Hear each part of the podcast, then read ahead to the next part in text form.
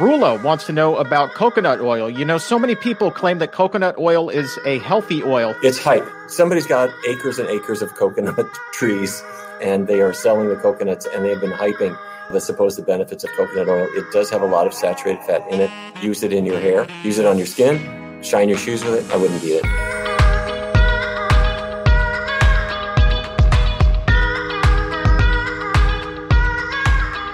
Well, hello there, and welcome to the Exam Room Podcast, brought to you by the Physicians Committee. Hi, I am the weight loss champion, Chuck Carroll. Thank you so very much for giving the show a listen, or a view, or a download, wherever it is in the world that you are. We appreciate the fact that you are here. Once again, today is your show. It is filled with your questions as we attempt to bust some more nutrition myths and crush diet confusion and clear up a murky health picture. Turning clutter into clarity and prescribing answers for us on the program today are Drs. Neal Barnard and Jim Loomis, two of the best in the biz. This is actually part 5 of our Nutrition Myth series, each one of the shows devoted to answering your questions and getting you the information that you need. Among the questions that will be answered on the show today is whether or not freezing fruit can affect its nutritional values, and can people who have diabetes safely enjoy coffee and tea? And is it possible to improve low iron levels while eating a plant-based diet? We also have a mom who wrote in concerned about her son and whether, quote, testosterone foods are real and whether you can build muscles without eating meat. Then Lynn wrote in, she wanted to know about the best foods to rebuild microbiome after taking antibiotics. And lastly, we're going to be getting to the bottom of the myth surrounding a raw, fruit-based vegan diet. Can you eat it safely, or are you leaving a lot of nutrients on the table? We're going to find that out on the show today. Also today, diabetes, as the epidemic on that front continues to rage across the country and around the world. We are going to be hearing about a new study showing just how much more Americans are paying for insulin compared to other countries. And then you're also going to learn about how you can save not only a lot of money, but maybe even your life by switching to a plant-based diet. But let's start right now by clearing up that diet confusion and opening up the doctor's mailbag with Dr. Neal Barnard and Dr. Jim Loomis.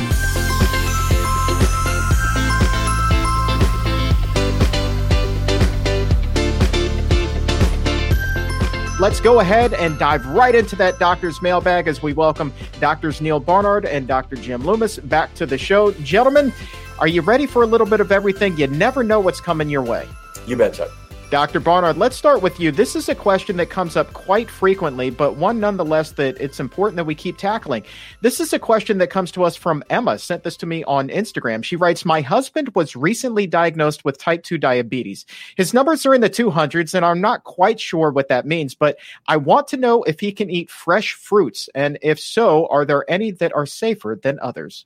Okay. Well, first of all, your husband, he's got a health challenge, but it's one where he can make tremendous progress, and he's lucky to have you looking out for him. Regarding fruit, the answer is yes, he can eat fruit and really should. We've talked about this a number of times. The cause of, type 2 diabetes begins when the cells are unable to pull sugar out of the blood. And so the sugar builds up in the blood. And so your doctor will say, you've got a high blood sugar. And normally that sugar should go into the muscle cells, into the liver cells, and out of the blood. And why is it not getting into the cells? Because the cells are filled with fat. And so the fat that comes from cheese and meat and chicken and fish and fryer grease and all that stuff, that builds up in the cells. And the technical term for it is intramyocellular lipid in the muscles and hepatocellular lipid in the liver cells. That's the problem. So do we want to change the diet to get rid of that fat? So what do? I avoid eating animal products, and I keep vegetable oils really low, and that fat starts to dissipate, and then the sugar can get out of the blood into the cells. So where do fruit fit in? They don't have any animal fat at all. They don't have much of any kind of fat, so the more the better. Your husband will worry. He'll say, well, fruit has sugar, and that will drive my sugar higher. And after you eat a piece of fruit, your blood sugar will marginally go up. But over the long run, if you're following a plant-based diet with plenty of fruit, that insulin resistance goes down, your blood sugars will fall. All right, Dr. Loomis, coming to you for this one. This is a question about fresh versus frozen. Edith wants to know, does freezing fruit affect its fiber content or other nutrients? No, that's a great question, especially as we're getting into winter time. And so the availability of fresh fruits might not be so readily available. Frozen fruits and vegetables are a great alternative.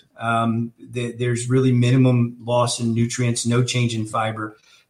So I think that shifting to using frozen fruits and vegetables during the winter time is a great alternative, a great way to continue to get your fruits and vegetables that you need every day. All right, let's go ahead and stick with you. This is another question about diabetes here. Someone wants to know, can people with type 2 diabetes have tea or coffee? Any effect there that you know of? No, and there's, both tea and coffee have a lot of very powerful antioxidants and so there may actually be some health benefits. Now you can drink too much, caffeine, and you probably want to limit it to, 2 or 3 cups of coffee a day at most. Now, there is some evidence that unfiltered coffee, like in a French press, may actually raise LDL levels in some patients. And obviously, if you're a type 2 diabetic, it's even more important to keep an eye on your cholesterol. And also, you want to be sure you're not putting milk and sugar in the coffee. But nothing wrong with black coffee, tea, green tea in moderation. In fact, there may be some health benefits. Probably don't want to do unfiltered coffee, especially if you're having trouble with your cholesterol. All right. Good to know. Dr. Barnard, coming to you for this one. It's a question about iron. Someone writes that I have low iron levels, but I eat a massive amount of greens and even eat vitamin C to help with absorption. What can I do? Okay. Couple things. You obviously do need iron. Iron is part of hemoglobin that carries oxygen from place to place. So if you are really low in iron, you can eventually become anemic. However, iron is a double-edged sword. If you have too much iron, we learned a long time ago that increases the risk for heart disease, and it probably increases the risk of Alzheimer's disease too. So where we are now with this is that it's actually good to be certainly in the normal range on your various iron tests, but to be sort of at the low end of normal. So if you're at the low end of normal and you're not symptomatic and your doctor isn't saying that you're anemic, that's actually okay. And you don't want to aspire to have a higher iron level than that. And what you're doing is right. You're having lots of green leafy vegetables. They are loaded with iron. And if you have vitamin C rich foods along with them, that increases the iron absorption. If you are exercising a lot, that can end up causing some iron losses as well. And so if that's you might need extra iron. And in a rare case, a person even needs to supplement, but I wouldn't start there. All right, Dr. Barnard, sticking with you here. Rulo wants to know about coconut oil. So many people claim that coconut oil is a healthy oil, but she wants to know, it is very popular, but it is also known to have a high amount of saturated fat. So what is your recommendation when it comes to coconut oil? It's hype. Somebody's got acres and acres of coconut trees, palm trees, and they are selling the coconuts, and they've been hyping the supposed benefits of coconut oil. What you said is exactly right. It does have a lot of saturated fat in it that will raise your cholesterol levels. So I would use it in your hair, use it on your skin, shine your shoes with it. I wouldn't eat it.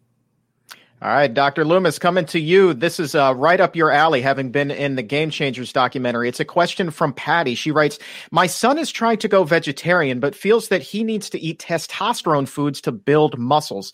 How do you do that, and is it even a thing? Yeah, so that's a great question. So first of all, there's no such thing as a testosterone food. Testosterone is a hormone made in men in the testes, and it's an anabolic steroid that it helps us build muscle, maintain muscle mass, such as that. And you do need it to grow muscles. Taking you know, artificially supplementing with testosterone can create a whole host of medical issues that are not good. And so there's a lot of health, you know, the people who, athletes who, bodybuilders and such, who inject exogenous hormones, testosterone, they creates a lot of health problems. Interestingly enough, and this was pointed out in the movie, in the Game Changers movie, athletes on a plant-based diet actually have higher levels of testosterone than people who follow more of an omnivorous diet. You know, so really, there's really no need to worry about your testosterone levels if you're trying to gain weight or build muscle. You know, eating a well-balanced, whole food, plant-based diet. Be sure that your the way to ensure you're getting enough protein is to be sure your calories match the amount of activity you're doing. So most, you know, if you're in the gym a lot or you're going on long runs, you do need more calories. Well, guess what? If you double your calorie intake, you double your protein intake. So it's really a non-issue, frankly. And there's no foods you can eat that stimulate testosterone production. And again, it's really nothing to worry about. It's really about just focusing on eating a healthy diet and ensuring you're getting enough calories. All right. I want to stick with you for this next one as well. It's a question from Eric, who wants to know, do you have much familiarity with, and what are your thoughts on, a raw vegan fruit-based diet? So, yeah, that's a great question. So there's nothing wrong with a raw vegan fruit-based diet. And, you know, so you, again, sometimes it's a challenge to get enough calories, especially if you're very active, but it's certainly doable. You know, by leaving out beans and lentils and such as that, you are, you know, beans and lentils, legumes and pulses are some of the most high, you know, some of the foods on the planet. And, you know, for example, if you look at the Blue Zone data, which are the longest lived communities, have the longest, exceptional longevity across the board. Legumes was the primary source of protein. So you are losing that as a source of fiber, but you can make up for that through fruits and vegetables. That being said, there are a few, you know, it's interesting because there are a few foods that when you cook them, their actually health benefits increase. Cruciferous vegetables, for example, broccoli, cauliflower, things like that. When you cook them, there's a compound called indoles, which have been shown to prevent certain cancers, colon cancer and such as that. And when you cook cruciferous vegetables, the indole content goes up. Tomatoes. When you cook tomatoes, the vitamin C level does drop some, but the lycopene level, which is a polyphenol antioxidant, which has been associated with lower risk for prostate cancer, for example, goes up. Same thing with carrots. When you cook carrots, the beta carotene, which is a potent antioxidant, anti-inflammatory, goes up. So. You know, there's nothing wrong with a whole food, with eating a raw diet, but there's nothing wrong with eating cooked foods either. And so in my own personal dietary patterns, I do both. I have carrots, fresh carrots in a salad, and I might cook some carrots in a stew, or same thing with tomatoes. So yes, it's healthy to do, but I think you're maybe leaving some nutrition on the table by eliminating the legumes. And again, there is some health. There is some nutritional value to cooking certain foods. All right. If you have a question for either Dr. Loomis or Dr. Barnard, go ahead and drop that in the chat box now or the comment section, or you can tweet them to us using the hashtag #ExamRoomLive. Also want to say hi to Kathy, who's watching right now, says that she loves the Q&A show. So thanks, Kathy. Appreciate you watching. Dr. Barnard, coming to you. This is a question from Marie. She says, I'm trying to give up meat, but I keep losing weight. I'm scared because my weight is already low and my blood pressure is too. So what do you recommend? Okay, super. These are great questions we're having today. One thing I would do is sometimes it's useful to have just a check on, is your weight healthy or is it in the unhealthy range? And if you think I'm too thin, go online and calculate your BMI. If BMI is body mass index, and it's your weight adjusted for how tall you are, and you can go online and if you just type in BMI calculator, you put in your height, put in your weight. And if your body mass index is between 18.5 and 25, we call that the healthy range. Now, there's a couple of caveats with body mass index. It can't tell the difference between fat and muscle. It's not perfect. There are some problems with it, but it's very reassuring. So let's say your BMI is 19.5, which is squarely in the healthy range, but it's on the sort of thinner than average.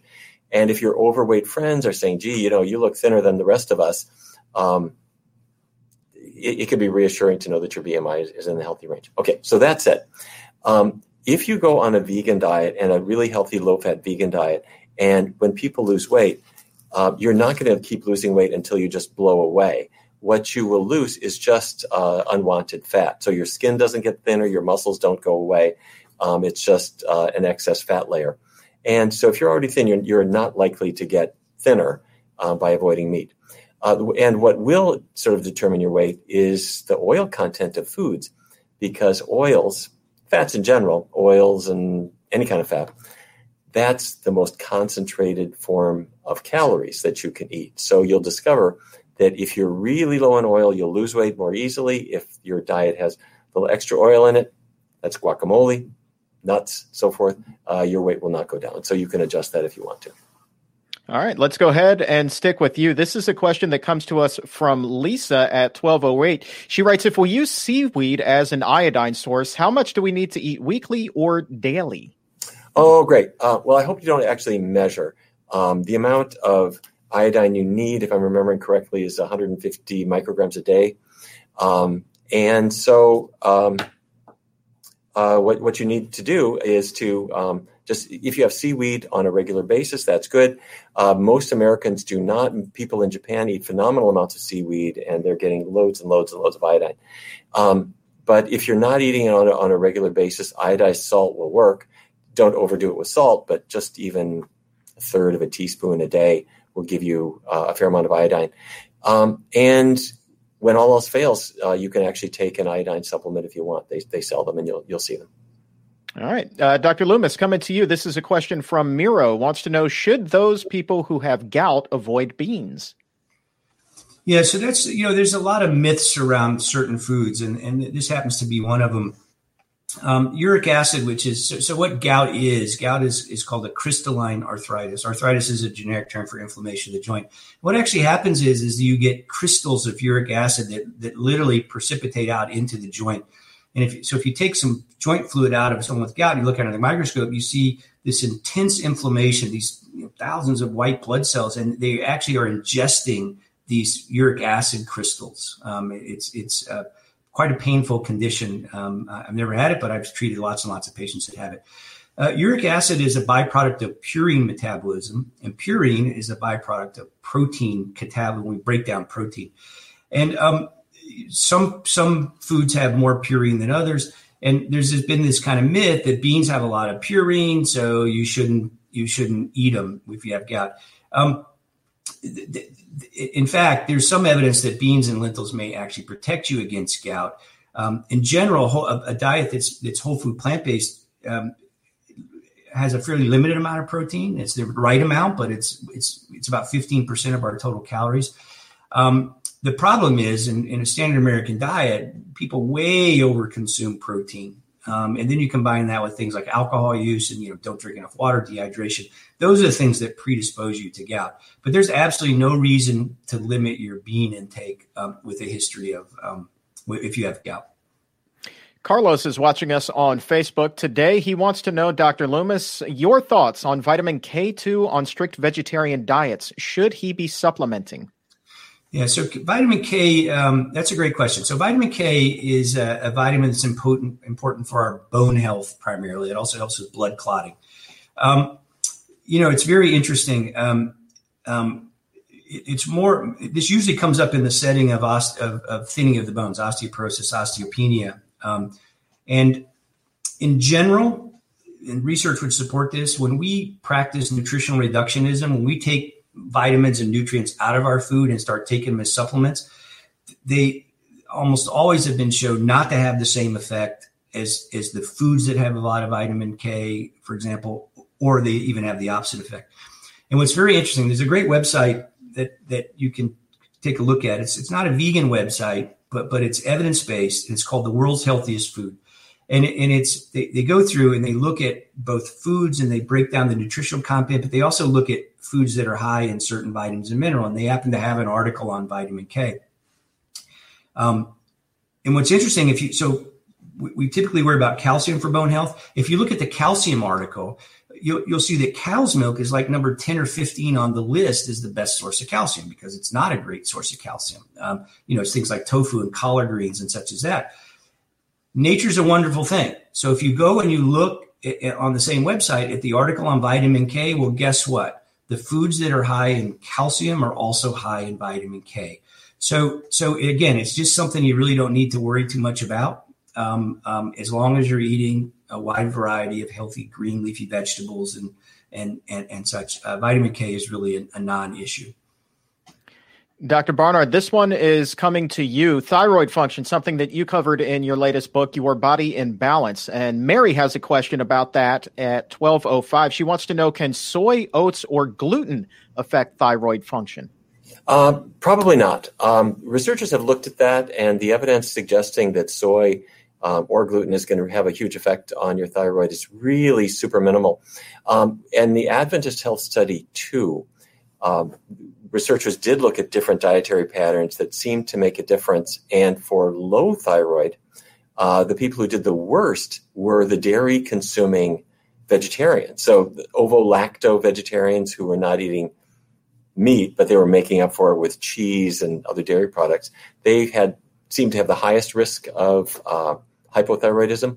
When it came to hyperthyroidism, high thyroid, the people who did the worst there were the omnivores, people having dairy plus meat. The people who did best in both cases, hypo and hyper, were people following vegan diets. And what we think is happening is that a vegan diet allows you to sidestep the diet triggers that cause your body to make antibodies that attack the thyroid.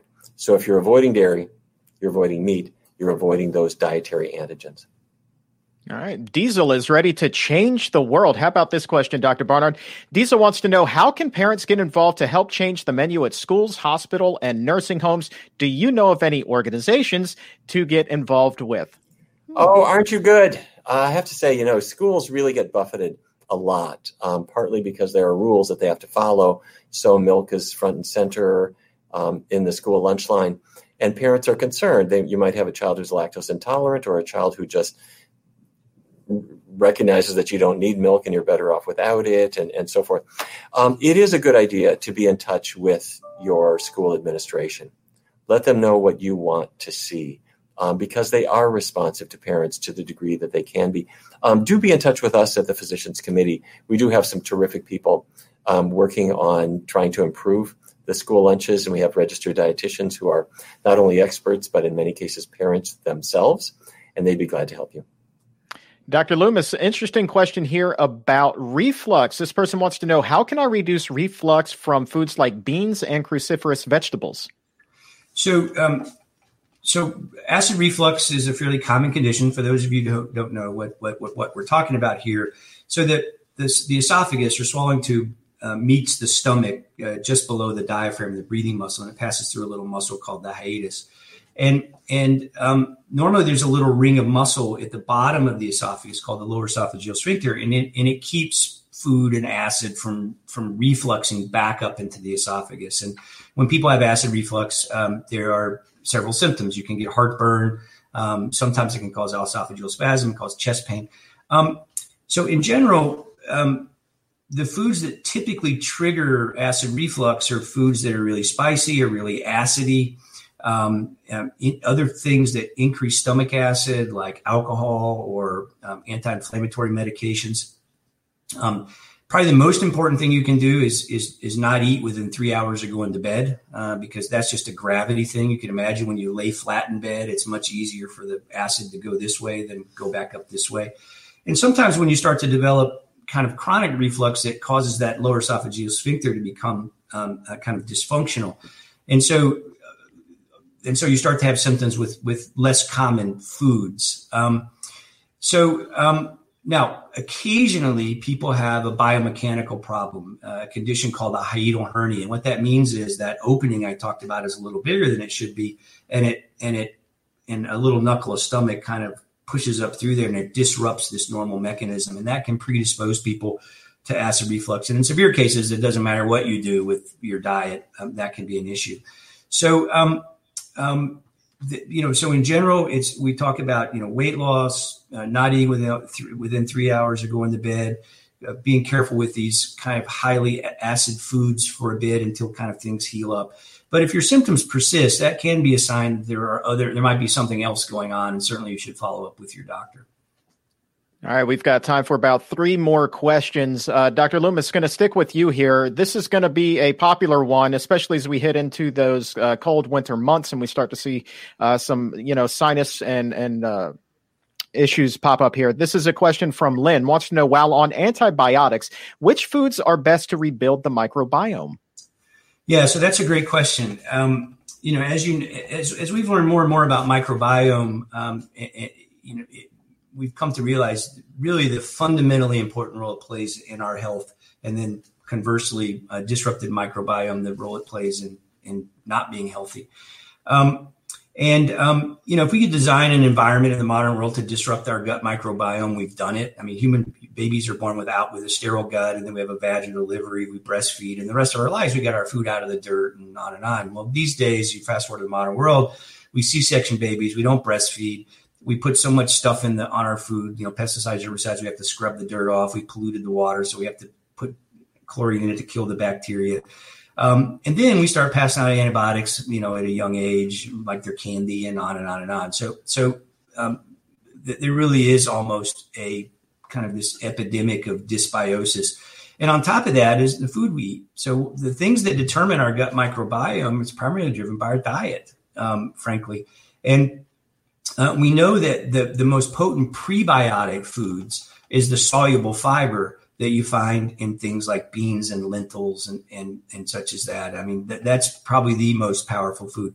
There's a great recent book out by, I call him Dr. B. It's called Fiber Fueled. And it really does a deep dive into the role fiber plays in health in general, but specifically in one of the subtitles is developing a healthy gut microbiome. So it's really a great book. I think he may have been a guest on the show, as a matter of fact.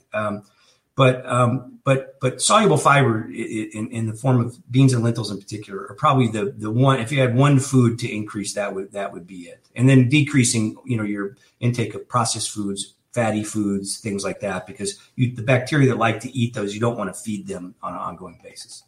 Yeah, you're talking about Dr. Will Bolsowitz. Great yes. guy. Love yeah. having him on the show. Dr. Barnard, I'm going to come over to you. Earlier, we had somebody write in wondering about losing too much weight. Well, this gentleman by the name of David wants to know something similar, but he says, if I'm eating a pretty strict whole food plant-based diet, but I'm having a hard time losing weight, would it help to cut down on whole grains such as brown rice? I wouldn't go there because if you think about it, when Japan was at their most healthy, before McDonald's invaded Tokyo, what were people eating? They were the thinnest, healthiest people, longest lived people on the planet, and rice was their main food. They ate lots and lots of rice, and they weren't gaining lots of weight until the fast foods came in, and that displaced the rice, and in came the cheese and meat. So it's really the fatty foods you want to be careful about. So if you're already vegan, what's got fat in it? Added oils. Nuts, nut butters, guacamole, avocado in general. Those are really the ones where the calories are really dense.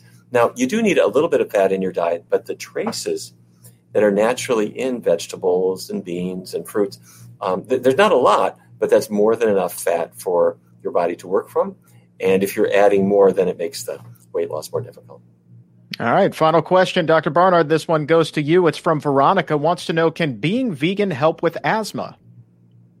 Oh, my goodness sakes. Yes. If you have asthma, or if you have a child who has asthma, run, do not walk, to a completely plant-based diet. Asthma, in the best situation, it's a nuisance. In the worst situation, it can kill you. There are kids that are dying every single day from asthma. Now, asthma is an autoimmune condition where you are reacting to something, and then you get this vice on your lungs and you can't breathe. That something that you're reacting to can be environmental allergens. It can be pet dander, but it can also be dietary antigens as well. And for reasons we have never quite figured out, when people get away from dairy in particular, they seem to respond less to other antigens. It's not as if they were allergic to the dairy per se, but it seemed to make other allergies or other sensitivities worse. So don't take this on faith, and don't cancel your doctor's appointment. Take whatever treatments you need, but give it a try. A completely dairy-free diet, and especially just a vegan diet with no animal products at all, and do it really strictly for a while and see if the asthma doesn't improve. Once again, you don't stop medical treatments unless your doctor says you don't need your inhaler anymore. But many, many, many people who go on vegan diets, they find their asthma improves quite dramatically. And that's often true for other autoimmune conditions as well. Dr. Barnard, Dr. Loomis, gentlemen, thank you so very much for your time and your wisdom as always. This has been fantastic. Thank you, Chuck. Thank you, Chuck.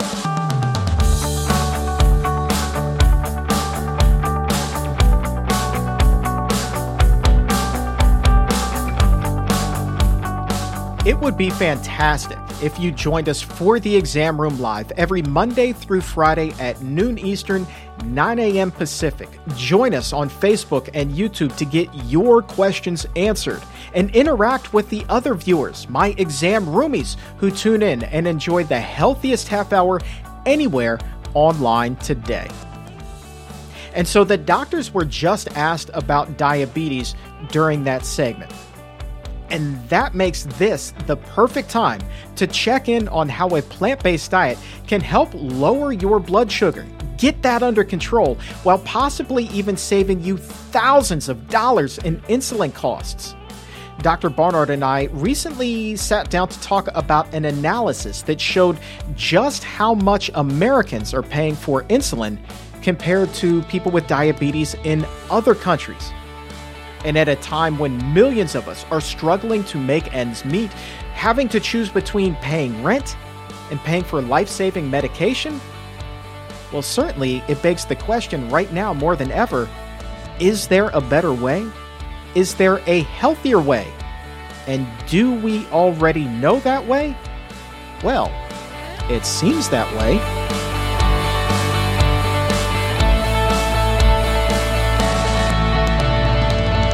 Another new study is serving as a stark reminder that diabetes is taking a toll on more than just your health. It can also drain your bank account. Insulin prices in the United States more than 8 times higher than other high-income nations. The analysis by the Rand Corporation finds the average cost of a unit of insulin in the U.S. is almost $99. That's 5.9 times higher than in Japan, 6.3 times higher than Canada, almost 9 times higher than in the UK, and nearly 28 times the amount that is paid in Turkey. Researchers say even if all drug manufacturer rebates and discounts are taken into consideration, prices would still average out to be about 4 times greater than most other countries. Wow. So let's talk about this. I want to bring Dr. Barnard onto the show here today to discuss, because here in the U.S., we have about one out of every 10 adults actually has diabetes. And this study by the Rand Corporation with the prices, really just the latest reminder of how damaging this disease can be to both your physical and your financial health. And then you look at, well, who really has diabetes? And a lot of times it's people who live in less affluent communities. And so when you see the cost of insulin there and you have limited income, you're left to wonder, like, what do I do here? So What do we do? You're right, Chuck. What we're seeing really is the residue of a commercial decision, which was that the pharmaceutical companies used to, do you remember this back years ago? You would have an infection. You take an antibiotic, take it for a couple of weeks, you stop. So the drug company makes a little bit of money.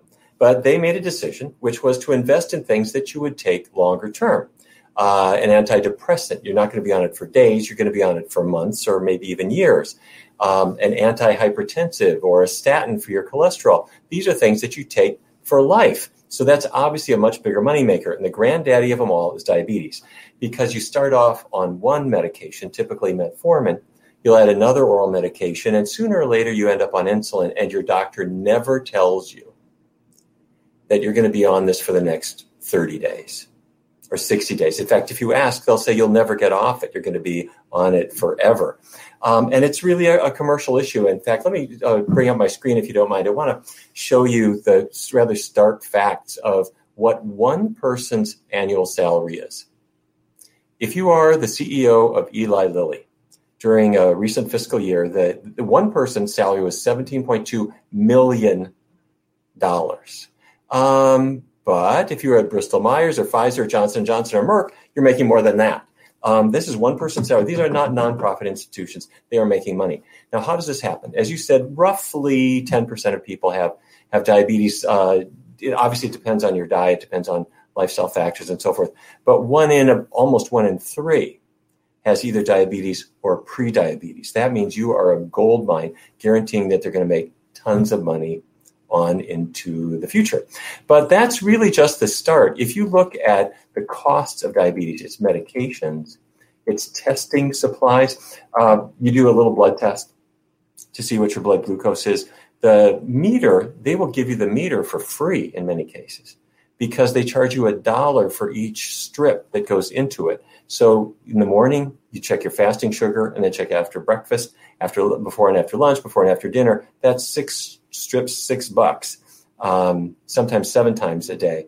So multiply that times 30 days, you're talking about a couple $100 in the strips. Your medical appointment, if you have to be hospitalized, plus the loss of income, and I'm sorry to say the loss of life. The average person with diabetes loses more than a decade of life. And economists will figure out what that's worth in dollars and cents. But here's what it really means on your medical chart. If you have diabetes, it's not the high blood sugar that will kill you in most cases. It's the fact that the disease process is destroying your heart. It's affecting your kidneys. It leads to neuropathy. That's the pain or the numbness in your feet or sometimes your hands or internal organs. It affects your eyes, and it also increases the risk of Alzheimer's disease. It about doubles it. And then the latest chapter of the story is that diabetes makes you really a setup for a bad course if you acquire COVID-19.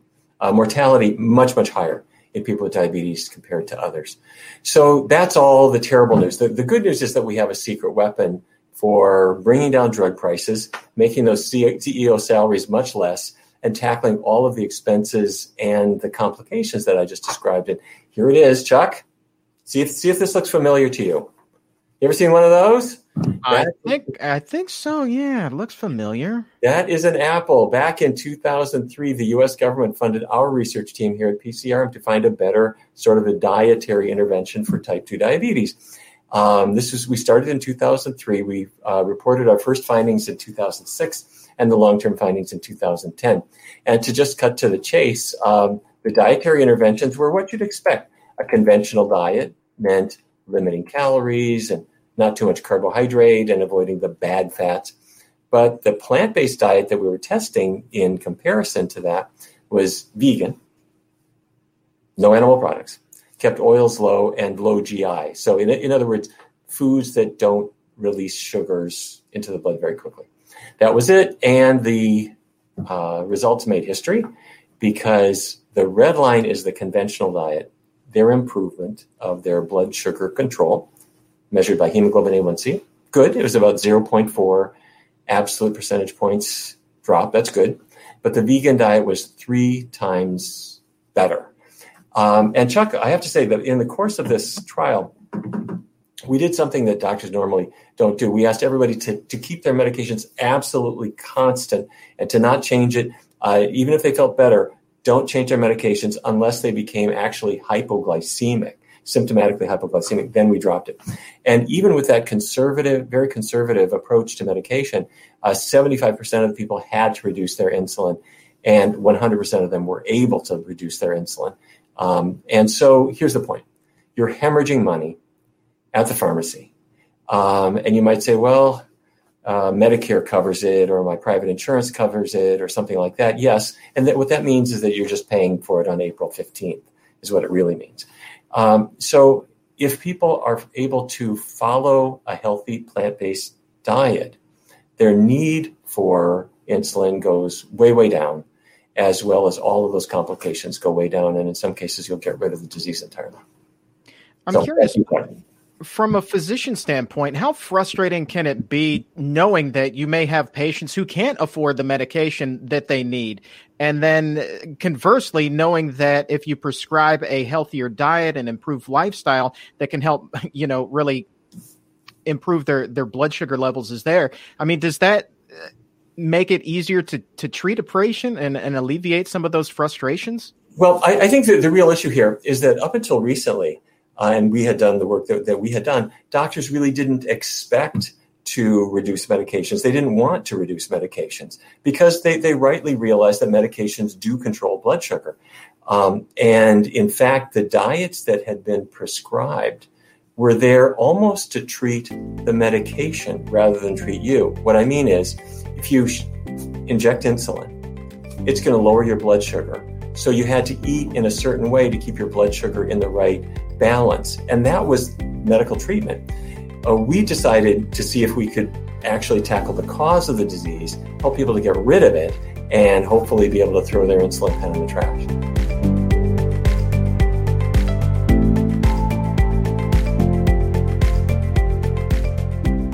There are so many great resources for diabetes over on our website, PCRM.org. And if you or someone you love are in need of help, I strongly encourage you to go check it out. There's even some great recipes on there that will get you going, including, check this out, a berry mousse. And that one is sure to satisfy the sweet tooth while still getting you on a healthier path.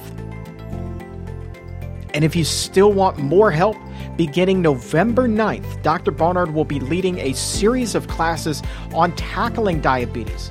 It's a program developed from his latest book, Your Body in Balance. And the program gives you an opportunity to learn directly from Dr. Barnard, as well as our other diabetes experts like dietitian Megan Jardine and Dr. Carolyn Trapp, who was our Director of Diabetes Education and Care. And you can head over to pcrm.org/diabetes to check that out. And we will also drop a link to register for that program in the episode notes. And with the holidays just around the corner, believe it or not, this could also make a great early present as well. But that program is in November. And as we record this, it is October, a month where we are shining light on breast cancer, a disease where you've heard Dr. Christy Funk say so many of these cases are preventable. And all this month, we have been banding together to beat breast cancer. So I encourage you also to head over to letsbeatbreastcancer.org and join with us. Pledge to take the 4 steps that we have designed to lower your risk of breast cancer. Pledge to follow those steps and get healthy with us. And just by doing that, you will be entered to win a phenomenal prize pack with all kinds of goodies in there. Goodies to get you going on your healthy journey. For that, I want to say a big thank you to Mary's Gone Crackers and No Evil Foods for supporting the Let's Beat Breast Cancer campaign this year as well. And we will be resuming our Let's Beat Breast Cancer podcast series with Dr. Funk next week, right back here on Apple Podcasts and wherever it is that you get your favorite shows. If you haven't already subscribed to The Exam Room by the Physicians Committee, now is the perfect time to do that. Head over to Apple, head over to Spotify, hit that subscribe button and leave a 5-star rating, because the more new subscriptions we get, the more 5-star ratings we receive, the more people will find this potentially life-saving and certainly life-changing information. That's all the time that we have for this episode. I want to say thank you one more time to Drs. Neal Barnard and Jim Loomis for joining us today. And for everyone here at the Physicians Committee, I am the weight loss champion, Chuck Carroll. Thank you so very much for listening. And remember, stay safe, take a stand, and keep it plant-based.